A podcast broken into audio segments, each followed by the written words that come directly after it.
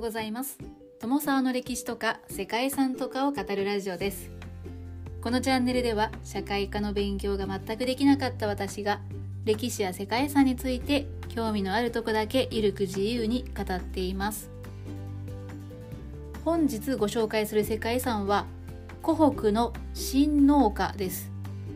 これは中国の湖北省にある小直轄リンクに位置している2カ所の原生林で常緑広葉樹から高山の草原まで植物の完全な垂直分布を見ることができる場所です。この場所には古くから生き残っている動植物や固有種も多く19世紀から研究が進められてきています。また生物多様性の特徴も伺え3600種以上の異観測植物が生育するほか錦糸港をはじめ中国オオサンショウウオ雲氷そしてツキノワグマなど多くの希少動物の生息地にもなっています。新農家は伝説で未確認動物の一種である野人が住むと言われるほど自然が豊かな場所でしたが林業や農業によってその環境が脅かされるようになりました。その対策として1980年中心部にある33万ヘクタールの森林のうち約7万ヘクタールが国家級の自然保護区に指定されました。その後1990年にユネスコの生物圏保護区に指定されて2013年には世界ジオパークに登録されました。さらにラムサール条約の登録湿地ともなっています。その間1999年の10月から生態系及び自然保護を目的として森林内に住む住民を他に移転させるという徹底ぶりで現在は森林伐採も禁止されて伐採に従事していた作業員は森林保護官となったそうです。そして2016年に中国50番目の世界遺産として登録されました。ということで本日は国家が積極的に自然を保護してきた自然遺産湖北の新農家をご紹介したいと思います。この番組はコーヒー沼で泥遊びパーソナリティ翔平さんを応援しています。世界遺産湖北の新農家は中国の湖北省の西方で四川省と接する場所にあります。高くそびえ立っている山脈の中に位置していて長江と漢江という2つの川にまたがり西の新農町と波東そして東の老君山の2つからなる約733平方キロメートルの自然遺産です。観光エリアの中にある峰は3000メートル以上ありここは家中の屋根というふうにも呼ばれているそうです。湖北の新農家は中国古代三皇の一人で医学と農業の神でもあった秦の皇帝が薬草を摘むために訪れたことでその名前が付けられました。新農家は山が延々と続き山の緑が重なり合いそして壮観な渓谷やキーな洞窟が自然に出来上がりました。崖が険しく滝が流れ落ちそして渓流は澄み切っていて原始の森が続き雲と霧が漂うそして山が高く平野も広いそんな場所なんだそうです。観光エリア内は起伏もあり樹木が茂り天気も複雑で目まぐるしく変化していきますがその分四季の景色が素晴らしく独特な自然環境が見られるようになりました。そして景観以外にも人間に関わる歴史も豊富で美しい新農庭園と言われています。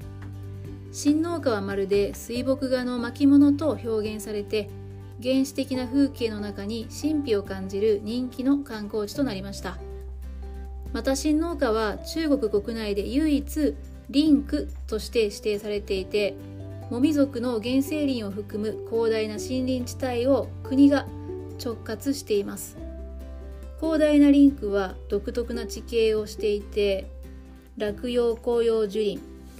常緑紅葉樹林そして常緑針葉樹林に加え新興金剛林などさまざまなタイプの森林地帯が広がっています。冒頭の方で新農家は1980年に中心部が自然保護区に指定されたというお話をしましたがそこには近年の中国ならではの背景もあったそうです。中国は広大な面積を持っていますが人口の割に高地面積が少ないそうなんです。国民の生活を維持するためには農業生産の向上が重要となるのでかなり厳しい条件の産地でも農地開拓をしてきたという歴史があります。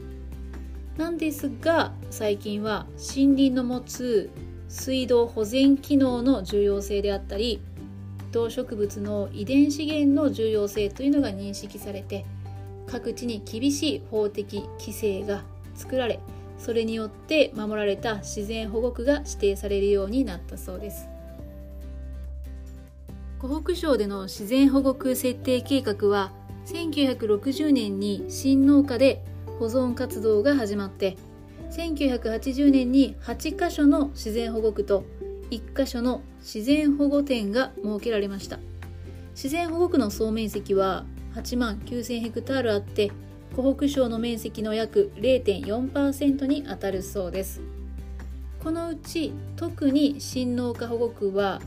国指定の保護区となっていてその管理は湖北省が行っているというわけなんです。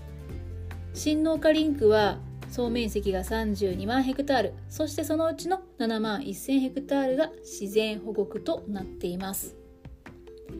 新農家リンクの植物の種類というのは非常に豊富で亜熱帯植物から寒温帯植物まで見ることができます。森林は主に暖温帯と温帯のものからなる針葉樹林紅葉樹林あるいは根高林の原生林だそうです。外境調査によると異観測植物の喧嘩植物やシダ植物だけでも166科765属1819種等多くこの地域は緑色宝庫というふうにも言われるそうです。これらの植物の中には一家一種のものや一族一種のものもあったり生ける化石なんていうふうにも呼ばれるものも少なくないそうです。希少な種類の樹木や植物が多く日本では全く知られていないようなものもたくさんあるそうです。またここには孫悟空のモデルと言われる金糸孔やオオサンショウウオ雲氷など数多くの固有種そして絶滅危惧種が生息しています。さらに1000種以上の樹木や3700種以上の植物が繁茂するこの場所は植物だけではなく野生動物の宝庫でもあるんです。そしてこの新農家を有名にしているのは自然が数多く残された自然保護の象徴的なエリアであるとともに世界の四大謎の一つとされている野人の目撃情報があるという点にもあります。野人というのはヒマラヤの雪男を含むエンジンに近い生物だそうです。新農家はこの野人が住んでいるだけではなく野人のメッカとも言われているそうですね。この野人は雪男とは違って目撃者の数が多く存在の証拠となる品。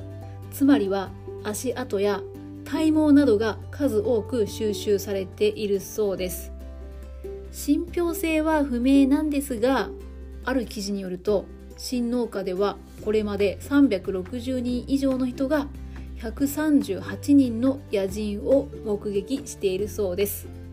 目撃者の内訳は農民170人以上林業の従事者が60人以上そしてそれ以外が60人以上あとは軍の兵士が30人以上とかまあかなりの数ですね。そして2人以上の人が同時に目撃したのが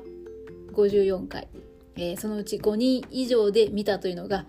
17回。なんと30人以上が同時に目撃したというのは2回あったそうです。はい本当なんでしょうか。こんな風に記録が残っているというのも非常に面白いなと思います。もちろん野人の存在には否定的な国民も多いそうなんですけれども一方でその存在を信じて真剣に研究している人もいるそうですちなみに野人博物館なるものもあるそうでそこでは野人に関する足跡とか体毛などの展示品や目撃者の証拠をもとに図入りのパネルなども展示されているそうです。はいということで最後は世界遺産の話から外れて未確認生物の話になってしまいましたが本日はここまで中国にある世界遺産湖北の新農家をご紹介してきました。最後までご清聴いただきましてありがとうございます。では皆様素敵な一日をお過ごしくださいね。友沢でした。